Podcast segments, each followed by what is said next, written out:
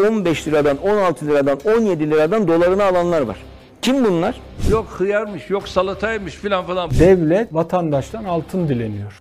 Türkiye ekonomik krizi iliklerine kadar yaşıyor, vatandaş malzemesiz baklavaya, içi boş tosta talim ediyor.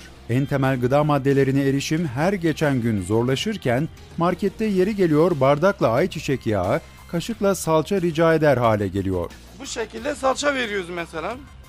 Bu şekilde 50 kuruşluk, 1 liralık veya 2 liralık isteyenlere veriyoruz yani. Uçmuş uçmuş kardeşim uçmuş. 33 lira alışı var. Pazardaysa patlıcana 40 lira, salatalığa da 30 lira vermenin şokuyla eve dönüyor. Nedir bu deriz yani bu altın kaplama mı altı üstü bir salatalık. Enflasyon şu bu gibi yani yok hıyarmış, yok salataymış filan falan bunlardan kaynaklanan bir şey değil. Enflasyonu doğuran ana sebep faizdir, faiz. Bunu öğreneceksiniz.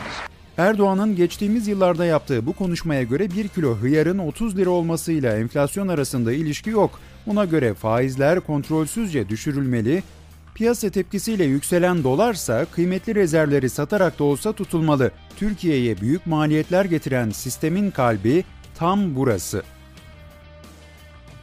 Dolar kurunu 2020 yılı yaz aylarında 6 lira 85 kuruşta tutabilmek için milyarlarca dolarlık Merkez Bankası rezervini cayır cayır yakan hükümet yanlışını asla kabul etmedi.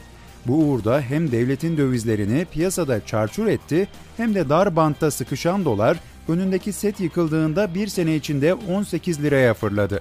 Şimdilerde aynı senaryo yine devrede. 6 lira 85 kuruştan 7 liranın üzerine çıkılmasın diye neredeyse 128 milyar dolara yakın Merkez Bankası rezervi feda edilmişti. Arka kapıdan kamu bankalarına satılan bu dövizlerin hangi şirketler, hangi şahıslar ve kaç kur, hangi TL üzerinden alındığı hala sır. Kamu bankalarına arka kapıdan satsın diye İki basamak kala seviyesine indiriliyor Fitch tarafından. Dolar 13.50-13.65 arasında adeta dalga geçer gibi bir kur seviyesiyle bir buçuk aydır hareket ediyor. Doları burada tutabilmek için 13.65 duvarının ötesinde tutabilmek için o duvar aşılmaması için sürekli aslında çıkan genelgeye göre ihracat yapan şirketler kazandıkları dövizin %25'ini Merkez Bankası'na yatırmak zorunda. Yatırdıkları günün kuruyla bankaya konan para merkezin emrine giriyor.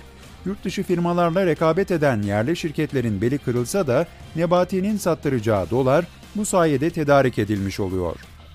Diğer yandan kayyım yönetimindeki şirketler de kasadaki dövizleri sahiplerinden habersiz liraya çeviriyor, Erdoğan'ın Kurtuluş Savaşı'na da başkasının parasını satarak destek oluyor. döviz kurunu aşağıda tutmak için yapılan bu suni müdahaleler iki noktaya işaret ediyor. Swap'la gelen bankalar üzerinden alınan ödünç dövizlerin satıldığını, ikincisi ikincisi ihracatçıdan Merkez Bankası'nın belirlediği kur üzerinden alınan reoskont kredileri karşılığında alınan dövizlerin satıldığını gösteriyor. Üçüncüsü aslında en önemli nokta bu. Yurt dışından gelen kaynağı belirsiz para girişi diye net hata 90 kalemle Merkez Bankası'nın gösterdiği bu bavul dolusu, uçak dolusu külçe altınlar ve dolar banknotlarıyla bu sisteme müdahale edildiğini, bu rejimin, bu döviz rejiminin ayakta tutulduğunun altını çizmemiz lazım. Yurt dışından dolar girişi sağlayamayan, içerideki şirketleri de bezdiren Erdoğan yönetiminin en büyük güvencesi ise vatandaşın kendisi. Yani az önceki arka cebin bizzat sahibi.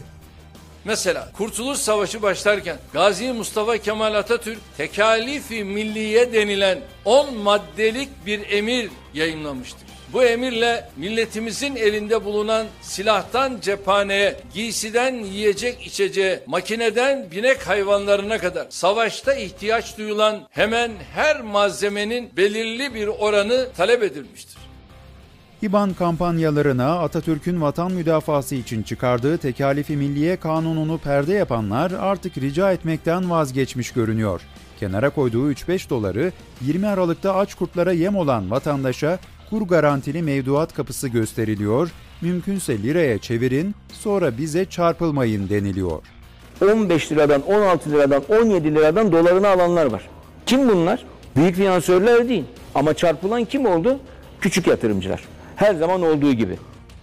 Son hamle ise vatandaşın yastık altı tabir edilen kefen parasına, çeyizlik altınına hatta kolundaki bileziğe yapılmış görünüyor. 1500'ün üzerindeki kuyumcunun dahil olacağı çalışmaları başlatıyoruz.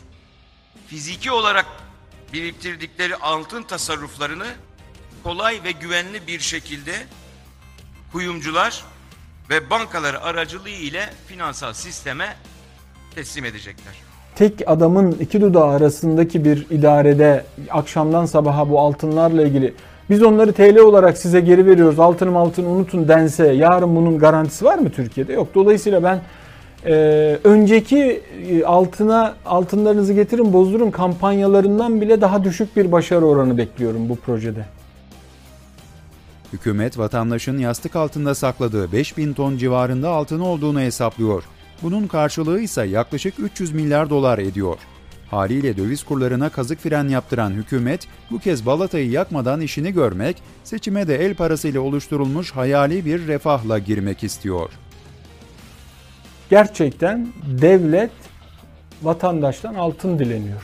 Yani bu işin eğer bir başlık atılacaksa bu gelinen nokta artık e, vatandaşın kapısının önüne mendil serdi devlet ve ya altınları getirin yoksa vaziyet ya su- kolaylıkla suhuletle bunu çözelim yoksa yarın daha fena olacak emekli maaşlarınıza şunlara bunlara el koyacağım deme noktasına gidiyor bu iş. Bu açıdan aslında krizin derinliğini ve boyutunu göstermesi açısından da daha e, çarpıcı bir uygulama, bir karar olduğunun altını çizebiliriz.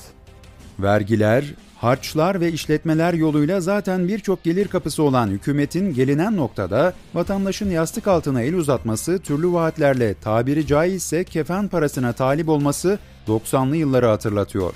Geçmişte vatan, millet, din gibi argümanlarla Avrupalı gurbetçilerin paralarını iç eden JETPA, Yimpaş, Kombassan gibi yeşil sermaye akıllara gelirken devleti şu an yönetenlerin yöntemleri de pek de farklı görünmüyor. Güçlükle kenara atılan 3-5 gram altını olanlara tavsiyemizse Jet Fadıl benzeri hızlı dolandırıcılara karşı uyanık olması, mümkünse bize yatır çok kazan diyenlerden de uzak durması. Fazla abi gibi e, kıymetli değerlerimiz kendisini çok destekliyoruz ve herkesin desteklemesini efendim bekliyoruz.